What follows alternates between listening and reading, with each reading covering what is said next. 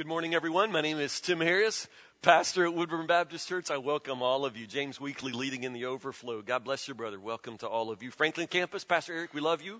God bless all of you. Open your Bibles to the book of, I hate to do this to you, Haggai.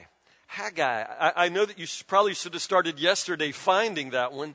Uh, it's pretty easy, actually. Why don't you start at the end of the Old Testament? Start at Malachi. Go ahead and turn to the back of the Old Testament. Malachi, Zechariah, Haggai. There, it's magical. You can get there quickly. Book of Haggai. How many of you really just can't wait to get old? Let me see your hands. Can't wait? Nobody. Uh, nobody. Well, me and Stephen, actually, me and Stephen, we're going to get old, aren't we, buddy? We're going to be awesome, Stephen. We're going to drive around with our turn signals on, just drive around town with the blinker going. Can't wait. I'm going to be one of those, I already realized this, I'm going to be one of those old men that wears my pants really high because they're creeping up. Are y'all noticing this as the years go by? My pants are getting higher, and I know what this is about. I never understood why old men wore their pants up around their armpits. But I realize now that as you get older, you get a belly, and a man has to decide am I going to wear my pants over my belly or under my belly? I'm going to go over, just so you know.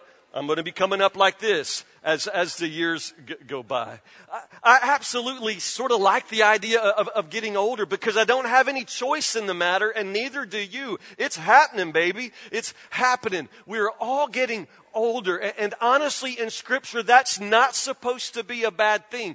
It's a marvelous thing. And it's an especially marvelous thing in the church. A marvelous thing to have senior saints in, in the church. Uh, lots of times older folks get a reputation for being forgetful, and, and, I know that's true. I know that sometimes older folks forget. They do forget to turn their turn signal off. They do forget what your name is. They'll go through everybody's name and then get to yours. They forget those things. They forget which day is double coupon day at Kroger. They do forget those things. But I'm telling you, in my experience, and probably yours as well, one of the most amazing things about certain older folks is their memory what they do remember is amazing. Haggai was one of those old men who remembered. In our church's history, we have had folks like that. We have had older folks who were able to be people of vision. Now, I have to say, it's not automatic. It's not guaranteed that any one of us gets older and then automatically we get wiser. It doesn't work that way unless you learn something from your life. Wisdom is not automatic, and neither is vision. But often in scriptures and in our own lives as a church, it's the older folks who end up having the vision. They can see far in the future because they can also see far in, in the past. There's a woman named Sarah Sutherland who used to be a part of Woodburn Baptist Church. She was a part of our church for years and years and years. She was one of those older folks who, who had vision. It was Sarah very, very early on when we were a small congregation in a, in a building across the street, an old hundred year old church building. It was Sarah Sutherland, one of the first who really got the vision of building a new church. It was Sarah who came up with that. Sarah.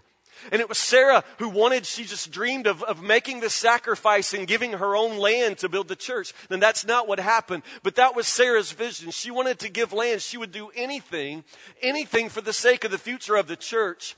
But I'll never forget Sarah saying it was a beautiful thing. Sarah said she didn't mind giving land. She'd do anything that, that the Lord wanted her to do for the sake of the church. She just didn't want to see some big empty field somewhere with a sign that said future home of Woodburn Baptist Church for years and years and years. She didn't want to see an empty field with a sign that said future home of.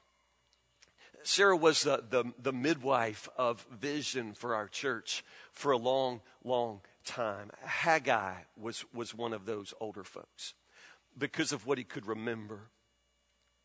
When Haggai was a boy, he probably was deported from Israel, from the only land that he ever knew. He would have seen the war. He would have seen the destruction of his city. He would have seen his own home destroyed, the temple destroyed, the walls destroyed. It would have been devastating for a boy. And devastating for a boy like Haggai to be taken from his homeland and taken far away to a place called Babylon where he lived his whole life. He lived his whole life in Babylon. 50 something years he would have spent there in exile, dreaming of home. The amazing thing is, as, as an older man, Haggai got to come home. Uh, the Israelites were allowed to return. And, and, after all of these years in exile, he gets to return back. But he goes back, of course, with a whole lot of younger folks who don't remember, who weren't there, who never saw the temple, who never knew what it was to, to worship in the presence of God's glory in that temple. They never knew. They would never understand. But Haggai remembered and Haggai understood. They got back into their land. They got back. And of course, their job, the only job there was, was to rebuild. And the temple was the first thing to rebuild. It had to be the priority because in the Jewish mind, understand that temple is the only place you can worship God, the only place to offer the sacrifices. The temple was priority. And so they started rebuilding the temple. They started and they built for two years. They got the foundation, then they stopped. That old sign standing out there in front of that empty foundation said, Future home of, and Sarah Sutherland would have hated it. And so did Haggai. So after something like 20 years of nothingness happening at the temple, uh, 20 years uh, of nothing happening, Haggai steps up to preach. He steps up because he's an old man who remembers, and it's awesome.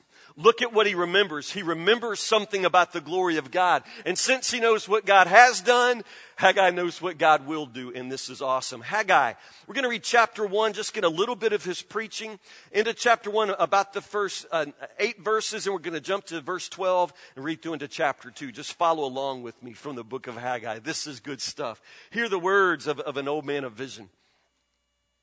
On August 29th of the second year of King Darius' reign, the Lord gave a message through the prophet Haggai to Zerubbabel, son of Shealtiel, governor of Judah, and to Jeshua, son of Jehozadak, the high priest. By the way, I have no idea how to pronounce those names. I just say it fast. Just say it fast. And, I, and it sounds smart, doesn't it? Just say it fast, baby. Nobody else can pronounce them either. Verse 2. This is what the Lord of Heaven's army says. The people are saying the time has not yet come to rebuild the house of the Lord. Notice, we're going to compare what the people say to what God says.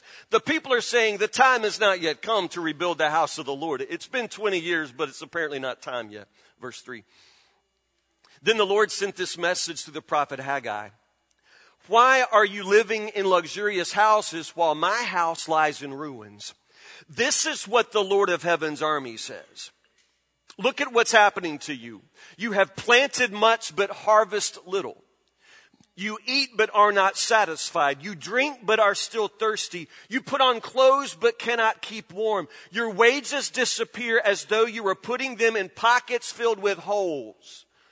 This is what the Lord of Heaven's army says. Look at what's happening to you. Now go up into the hills, bring down timber, and rebuild my house. Then I will take pleasure in it and be honored, says the Lord. Verse 12. Verse 12. Then Zerubbabel, son of Shealtiel, and Jeshua, son of Jehozadak, the high priest, and the whole remnant of God's people began to obey. God's people began to obey. Underline that. That's the turning point. This is when everything changes, and it's still true today. You're listening to me? This is Vision Sunday at Woodburn Baptist Church. I want to tell you the secret to the future of our church. It's right there. God's people begin to obey. When God's people begin to obey God's voice, then God's will gets done and God gets the glory. Do you understand that? It's really that simple. It's nothing more complicated than that. God's people began to obey the message from the Lord their God. Would that that would happen today. When they heard the words of the prophet Haggai, whom the Lord their God had sent, the people feared the Lord. Then Haggai, the Lord's messenger, gave the people this message from the Lord. I am with you, says the Lord. So the Lord sparked the enthusiasm. That's verse 14. Sparked the enthusiasm. The word there means he roused the spirit. He woke up their spirits. He woke them up. The Lord sparked the enthusiasm of Zerubbabel, son of Shealtiel, governor of Judah, and the enthusiasm of Jeshua, son of Jehozadak, the high priest, and the enthusiasm of the whole remnant of God's people. They began to work on the house of their God, the Lord of heaven's armies. On September 21st, less than a month, that's a good revival of the second year of King Darius' reign. Then on October 17th of that same year, the Lord sent another message through the prophet Haggai. Say this to Zerubbabel, son of Shealtiel, governor of Judah, and to Jeshua, son of Jehozadak, the high priest, and to the remnant of God's people there in the land. Verse 3 Does anyone remember this house, this temple, in its former splendor? How, in comparison, does it look to you now? It must seem like nothing at all. But now the Lord says, Be strong, Zerubbabel. Be strong, Jeshua, son of Jehozadak, the high priest. Be strong, all you people still left in the land, and now get to work. For I am with you, says the Lord of heaven's armies. My spirit remains among you, just as I promised when you came out of Egypt. So do not be afraid. For this is what the Lord of heaven's army says. In just a little while, I will again shake the heavens and the earth, the oceans and the dry land. I will shake all the nations and the treasures of all the nations will be brought to this temple. I will fill this place with glory says the Lord of heaven's armies. The silver is mine, the gold is mine, says the Lord of heaven's armies. The future glory of this temple will be greater than its past glory, says the Lord of heaven's armies. And in this place I will bring peace. Shalom.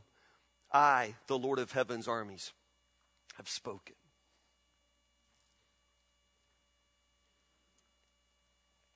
Y'all remember the, the fire uh, Woodburn Baptist Church caught fire several years ago now. I, I, don't remember exactly how many years. Five? Was it five, six, something like that? Uh, lightning struck the roof. Uh, a neighbor driving by saw the fire, uh, called the fire department. Good fire department in Woodburn extinguished the fire. We had to totally redo the sanctuary. It, it, it burned. Remember that day? It was devastating, just devastating uh, to see our church burned. Same thing happened though this past year uh, to a Salem United Methodist Church in outside of Alliance, Ohio. Salem is a, a, a, very, very small church, a very small church at the first part of this year. I guess you could say it was a dying church. And everybody knew that. It, it was dwindling. They were down to just a few older folks who honestly hadn't done anything, hadn't changed anything, hadn't thought a new thought in years and years and years. That church, like a lot of churches, was just dead, dying. But on March 13th, for some reason, and nobody knows why, and nobody knows, knows who, but somebody pitched a firebomb through one of the old stained glass windows at Salem United Methodist Church outside of Alliance, Ohio on March 13th this year. And the church burned, just burned to the ground. It, it, it was destroyed the people who loved the church were very few, but they loved their church and they were devastated. In the newspaper article that told the story at first, they would talk about just the really sick feeling, the physical sick feeling that they would experience as they went and saw the ashes, their, their church in ruins. But it got worse before it got better again that they're methodists so being methodists that they couldn't just decide to rebuild. They had to go back to the, the denomination and, and, get permission and, and funds to, to rebuild. And the denomination really wasn't all that convinced that the church was worth rebuilding. Can you imagine hearing those words? But the folks were wise, they're good stewards, and they simply said, We're not sure that it's a good investment we're not sure that it's worth it to take God's good money, take 800,000 to a million dollars and build you a new building just so you can all grow old and die in it. The church was dwindling. Their plan was perhaps to take that church and merge it with another church, but the bottom line was, we're not exactly sure that your church is worth it. Not convinced that your church is worth saving. Can you imagine that? But honestly, it's the best thing that ever happened to Salem United Methodist Church at the first of this year because they heard those really strong words and they had to think brand new thoughts and they had to ask themselves a real serious question What is it about this church that's worth saving? I want Woodburn Baptist Church to consider that question for just a moment right now. What if this church did burn to the ground again? What if it burned to the ground? I'm really asking you, what if we never built it back? Who would miss us? Would the community that we serve, would they miss us? If Woodburn Baptist Church just ceased to exist, how would the world be different? What kind of work for Christ would not get done? Who out there who needs this church would somehow suffer because our church ceased to exist? It's actually a pretty good question. Because honestly, if the only reason that we exist is for ourselves, I'm not sure this church is worth it. If the only reason that we think it's worth having a church at Woodburn Baptist Church is so that we have a place to go on Sunday morning, so that we have something to call our own, then I'm not exactly sure it's worth it. You could strike the match right now. I'm not exactly sure that, that that's a worthy reason to have a church just for the people who love it and go there. Churches are expected to make a difference. Woodburn Baptist Church, if, if we're worth anything at all, we're only worth the difference that we can make in the world for Christ. We have to be making a, a difference. Salem United Methodist Church had not made a difference for years and years and years, and they were just a few more funerals away from dying anyway. So what's the difference if the church burns to the ground? What's the difference if the church is already dead? Those old people did an amazing thing. They got together in the ashes and they made a choice they made a choice not just to rebuild, not just to live, but to grow, to come back to life. They made a choice to become a church that made a difference again. Right now, they're rebuilding. It's amazing they're rebuilding. But before they would rebuild, they came up with a 12 page plan for making a difference. God bless them. They're rebuilding. It's the same job that Haggai and his uh, neighbors faced back in, in, in their day the, the task of rebuilding.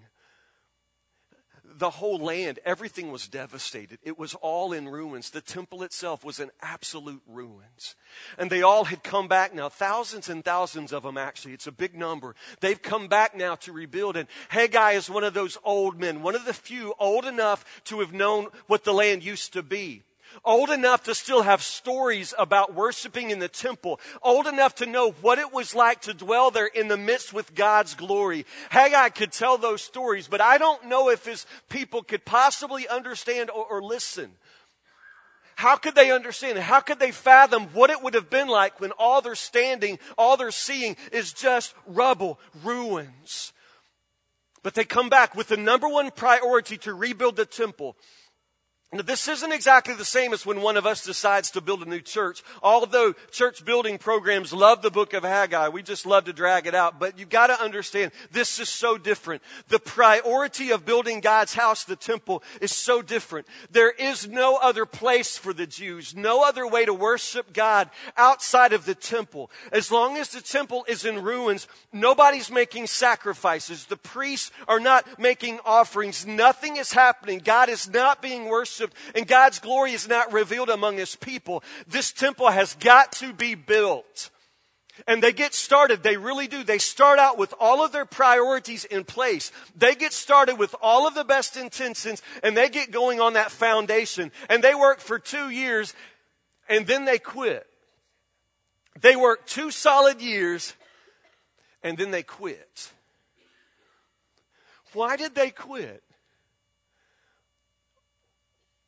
Well, their priorities shifted. Their priorities shifted back to themselves. You understand? God gets glory when the temple is built, but honestly, sometimes we prefer to do things that keeps the glory a little bit closer to home. You understand? We like to do things. We prefer to make our priorities the things that are easier for us. We like things that are easy, and we tend to like things that benefit us a little more directly. And so what happened in Haggai's day is the same thing that happens to us as God's people today. We often will have some sort of revival, some sort of moment when we line up our priorities, but our priorities have a terrible way of always shifting back toward ourselves. My priorities, your priorities, tend to slide back to the things that are easy and the things that benefit us more directly, the things that bring us glory. I know when I say that, that doesn't ring true for you. You don't think of yourself as a person who wants glory. I don't think any of you have ever auditioned for American Idol. You don't want glory. You're not trying to be famous. You're not thinking about getting attention on yourself. I know, I understand. But there is still that tendency in all of us just to love uh, impressive things and to love magnificence and just to love glory. And God made us that way. We all seek glory. We seek magnificent things. That's why people go to the Grand Canyon and just stand there in awe. We love that feeling of, of being in, in the presence of something impressive, something large.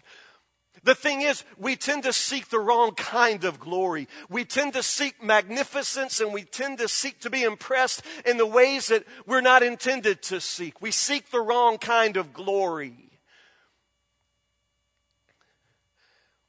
Back in the mid 40s, when the uh, World War II was over, Joe DiMaggio had been fighting. Joe DiMaggio, the baseball player, had been fighting in the war.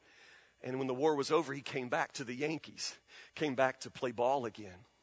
But his very first day back in Yankee Stadium, he didn't go join the team. He just went and sat in the stands with his four year old son, Joe DiMaggio Jr.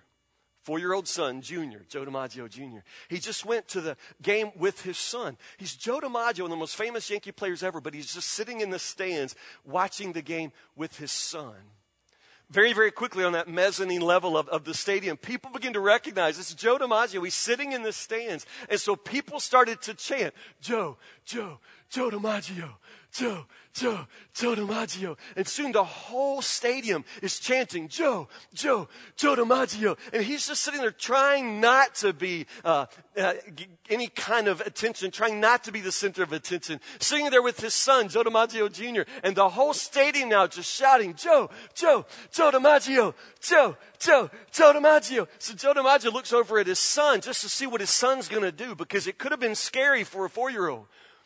But the, the little boy was sitting there, and his eyes were wide and his mouth was open, and he just stood up and looked around the stadium. And then he looked over his daddy and said, Daddy, everybody knows my name. he was Joe DiMaggio Jr., do you understand? Everybody's chanting, Joe DiMaggio. Everybody knows my name, Daddy. No. No. It seemed like it was all for him. It, it wasn't all for him. But that's our tendency too. Because when we stay near to the glory of God, when we serve this God of such glory, we sometimes sort of stand there and we are able to bask in His glory. And sometimes we are there when God does His thing and God does amazing things. And sometimes some of that glory reflects back on us and we tend to think that it's for us. We tend to think that that glory comes from us. We begin to really enjoy what we consider to be some sort of self glory. And we're all very, very prone to that. And especially in church life. Woodburn Baptist Church has grown through the years, and that's exciting, and it has everything to do with the vision of people long before we got here. Do you understand that? The vision of folks way before we all got here had to do with prayers and sacrifices made by people that you don't even know. We've, we've preached their funerals now. Those folks are gone. We owe it to them, but more importantly, it's not even about them. It's not even about their sacrifice. It's not even about their prayers. It has everything to do with God. Everything to do with God, the only one who is glorious, the only one who is powerful, the only one who is majestic, the only one worthy of worship and praise. It has everything to do with God. It is not about our glory. It is not about ourselves. And this is the problem that Haggai is trying to address when he comes out preaching as that old man with his pants up to here. The people have to understand that there's something profoundly broken in their lives, something profoundly spiritually wrong if all they're interested in is their own selves, if the only thing they're ever going to be faithful to is themselves, if the only house they care about building is the one they live in, something is wrong. That's why Haggai preaches. But notice the message. Notice what God says. Please listen to this because this explains something about your life. The thing about self glory, the thing about living your life only being faithful to yourself, the thing about that is there's never enough of it. If you're craving some sort of glory or comfort or satisfaction for yourself, if you want to put yourself in the center of everything, you've got to understand the only thing that self glory brings is insecurity. This is what the Lord says here. It's what He says. Notice in verses 6 and 7 You've planted much, but you harvest little.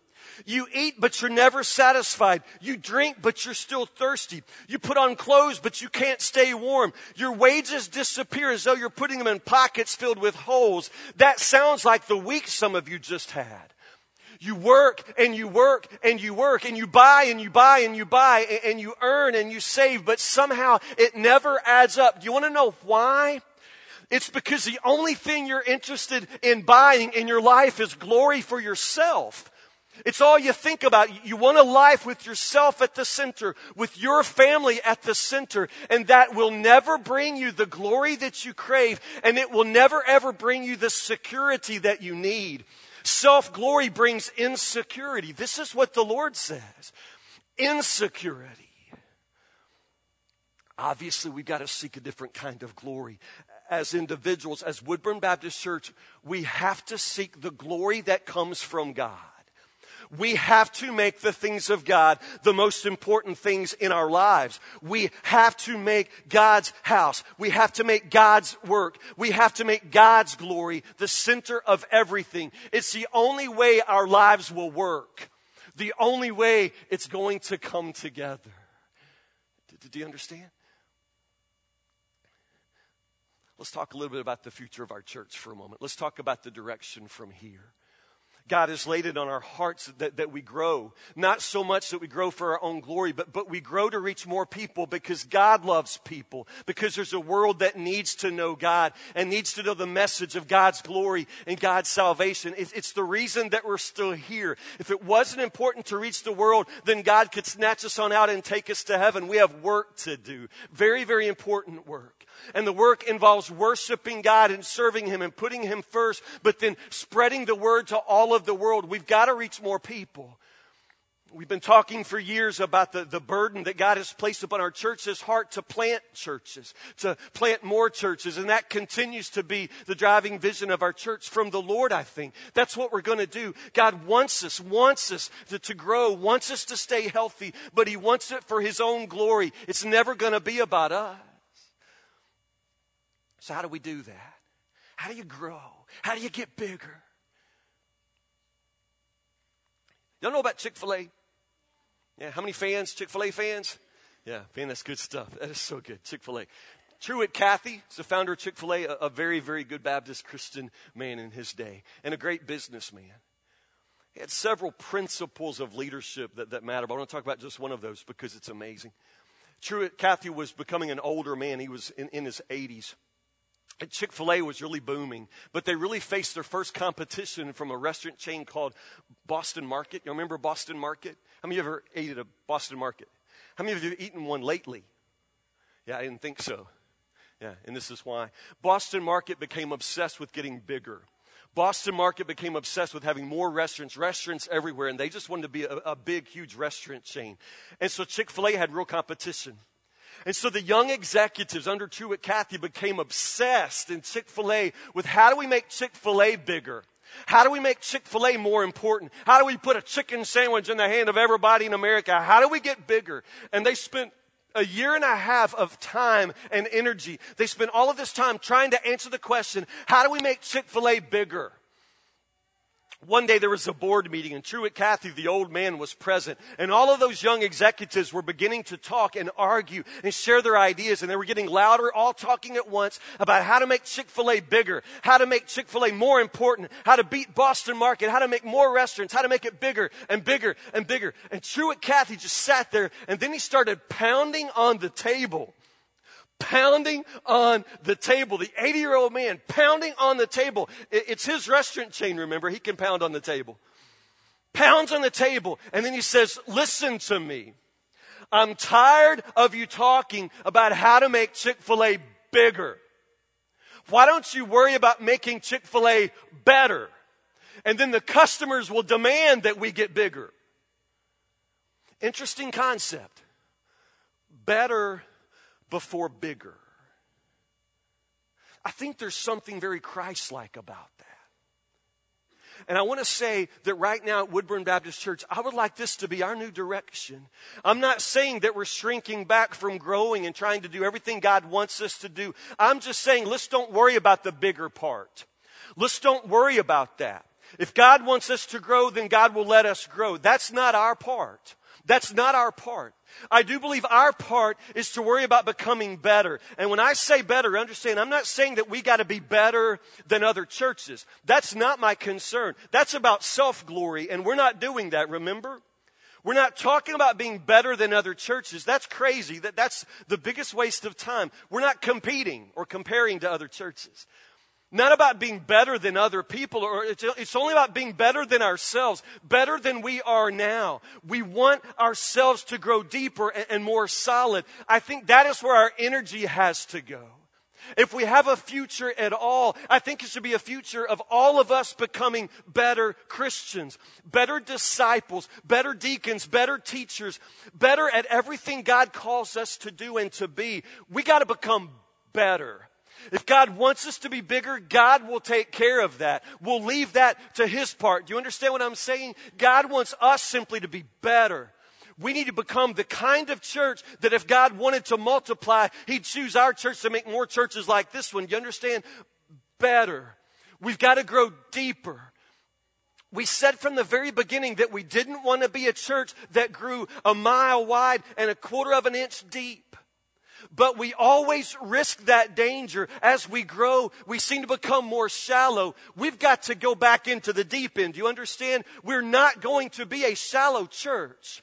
We're not going to be a church about self glory. We're not going to be a church that has its priorities out of place. And our priority is to seek the glory that comes from God in our own lives and in our church, to seek the glory that comes from Him. That's something like the sermon that Haggai preached, and the people listened. And an amazing thing happened when they listened. I called your attention to it as we read. N- notice what he says. In the middle of the building, standing there among the ruins, Haggai has a message from the Lord and he says, Look at this. Does anybody remember what this temple used to be like? What's it look like to you now? It must look like nothing at all. Interesting? What it looks like is years and years of their work. What it looks like is their life's purpose. But when God speaks, He says, look at it. It must look like nothing at all. But wait. What's the promise here? But wait. God says you continue to build. You be strong. You get to work. And what does God say He's going to do? He says, I will fill this place with glory. Do you understand? All the building that they do, all the sacrifices they make, they can never fill that place with glory. They can't do it because they don't have glory. But God says, You obey me, you finish the work, and I will fill this place with my glory. I'll do that part. God does the glory part. We do the work part. Do you understand? We do the work part. God fills it with glory. And God says the future glory is going to be so much brighter than the past glory. The best is always yet to come with God. You understand that? That's the message. And an amazing thing happens when the message comes. The scripture says that the Lord sparked the enthusiasm of the people. He roused their spirit. He woke them up. It's like a revival.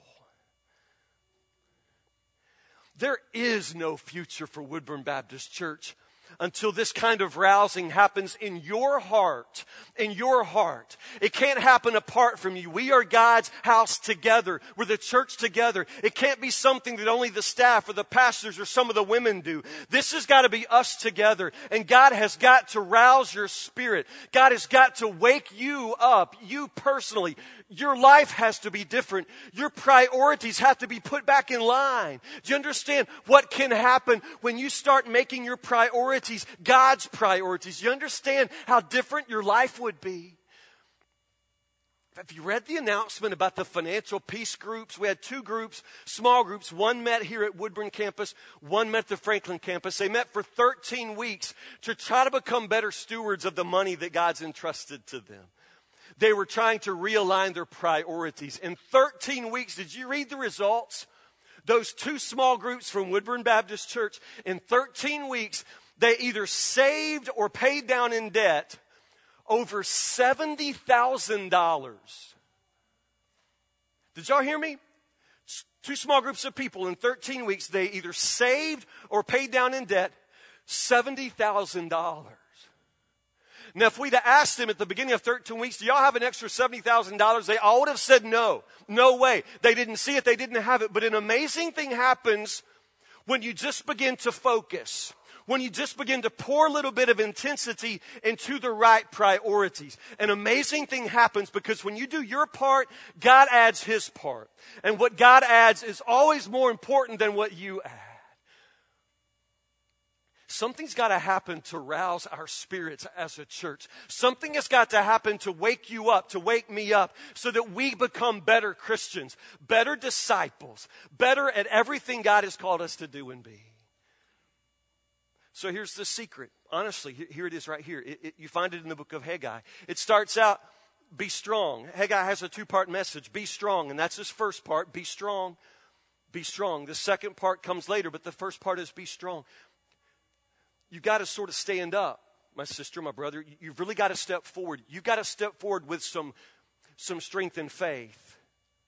And there's really no shortcuts to that. There's no easy way to get stronger in your faith. It's going to be a daily thing for you if it happens at all. And it's going to take some discipline and some work on your part. And it's really going to take a realignment of your priorities. It's going to take a level of commitment that maybe once you had, but you've fallen back from. I want to call you back to commitment. I want you to begin praying, even as I speak now, that the Holy Spirit will rouse your spirit, will wake you up, and begin to bring you back to a kind of commitment that perhaps you've left behind. It's the only way our church moves forward. At our church, we talk about commitment in a very simple way. And, and, honestly, don't be turned off by this. Just listen to it. We talk about the triple two challenge. The, the triple two challenge. And, and, it's not any sort of scorecard. I'm not saying this is how you become a Christian. Uh, I'm not saying that you necessarily uh, find the triple two challenge in your Bible. It's just one of the ways that we talk about the Christian life at Woodburn Baptist Church and we're trying to allow you some way to measure your own kind of commitment, some sort of goal in your own life to move toward. And so this is what we're talking about. Can you help me out, Chad? Triple Two Challenge is very, very simple. There are three different areas of discipleship, three areas in your life that we're asking you to commit to. And they're very, very simple, and all of these are biblical. The, the first one is worship. At Woodburn Baptist Church, we're asking you to spend two hours every week in worship. Two hours a week in worship. Now you're doing really good. All of you within the sound of my voice, you're spending an hour right here. God bless you. This is your first hour. This is worship. But understand, at, Woodburn, uh, uh Chad, uh, it's, uh, it's, it's driving us crazy up there. Yeah. In worship, Woodburn Baptist Church, we really offer three different opportunities through the week Sunday morning, Sunday night, and Wednesday night. And we're asking you, sort of at a minimal level, to give us two out of three. It's a place to start. Two hours of worship out of every single week. That's not too much. Some of you watch more law and order than that. Two hours in worship. You can't grow as an individual if you don't worship. And worship requires you're coming into the presence of God's people and exchanging gifts with the body of Christ. You really can't do this on the boat by yourself on the lake. Do, you understand? Worship is about God's people together. Two hours a week in worship. It's sort of a place to begin, a, a minimal standard. Two hours in worship. The next of the two is two hours in study, two hours in Bible study.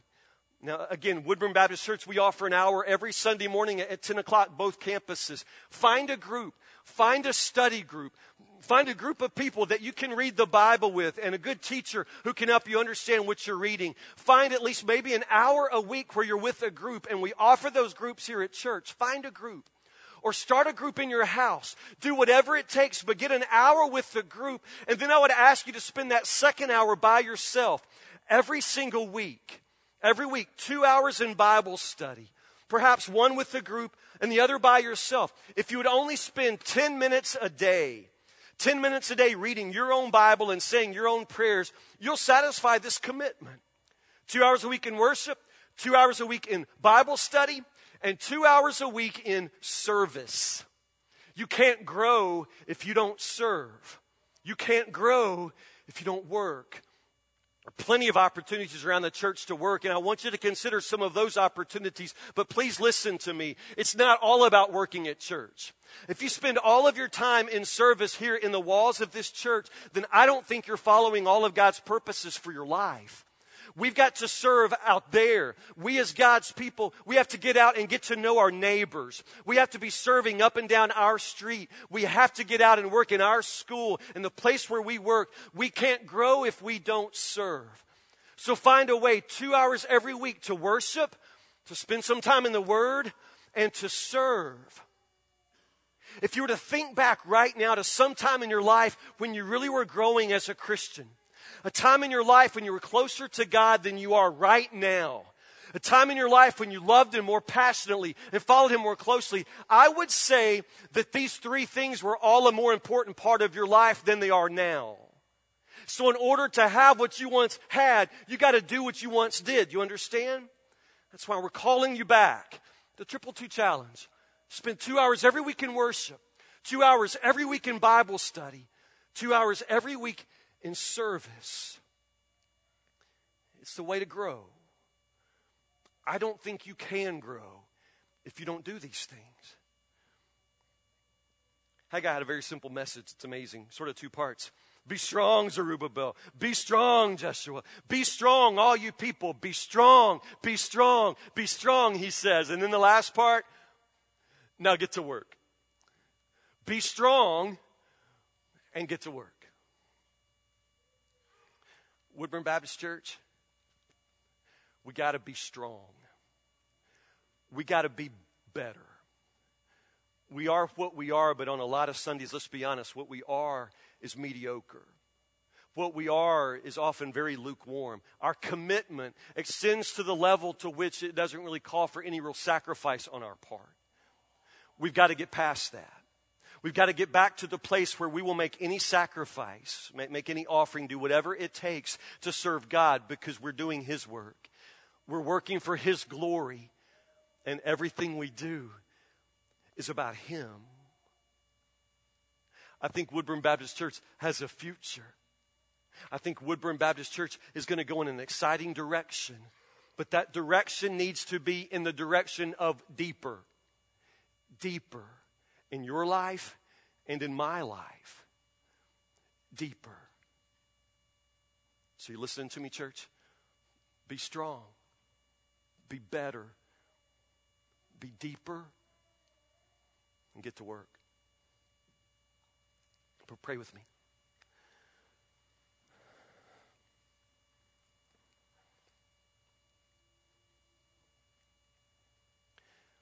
God, the glory is not for us. It's not from us, has nothing to do with us. But Lord, we thank you that when we obey you and when we stay close to you, it's a glorious life.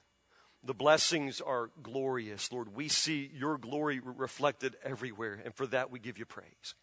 We praise you. God, we pray for the future of our church. Truly, we do not know what today holds or tomorrow or the future for us. But God, we commit ourselves to being in your presence and in your will today. God, we don't know exactly what you would have us to do tomorrow, but today we will be making ourselves ready and making ourselves better and making ourselves more committed by the power of your Spirit, Lord. None of it comes from us, it all comes from you. But God, we do want to be better for you, and we want to grow deeper for you, and we want to love you and serve you and spend our time in your word, Lord, so that we can do whatever it is you would have for us to do. God, I pray for old people and young people in this congregation to begin dreaming dreams again and seeing a vision for this church that's not about us. A vision, Lord, that is audacious and a vision, Lord, that would be completely impossible outside of your intervention and your power. Oh God, I pray that we would stop spending so much time on our own houses, so much time focused on our own lives. Help us, Lord, to focus instead on your life, the life of God, the life of the Spirit, the life, Lord, that you would have us to live, the life that you want us to share with the world out there. God, the future is in your hands. But God, more importantly, let our lives today be in your hands. Some of us need waking up. Some of us need our spirits to be roused. Some of us, oh God, are very lukewarm, very mediocre, very backslidden. Lord Jesus, bring us back to worship, to the Bible, back to serving you. Help us, Lord, to be strong. Help us, Lord, to get to work. For the glory of Christ and in his name, amen.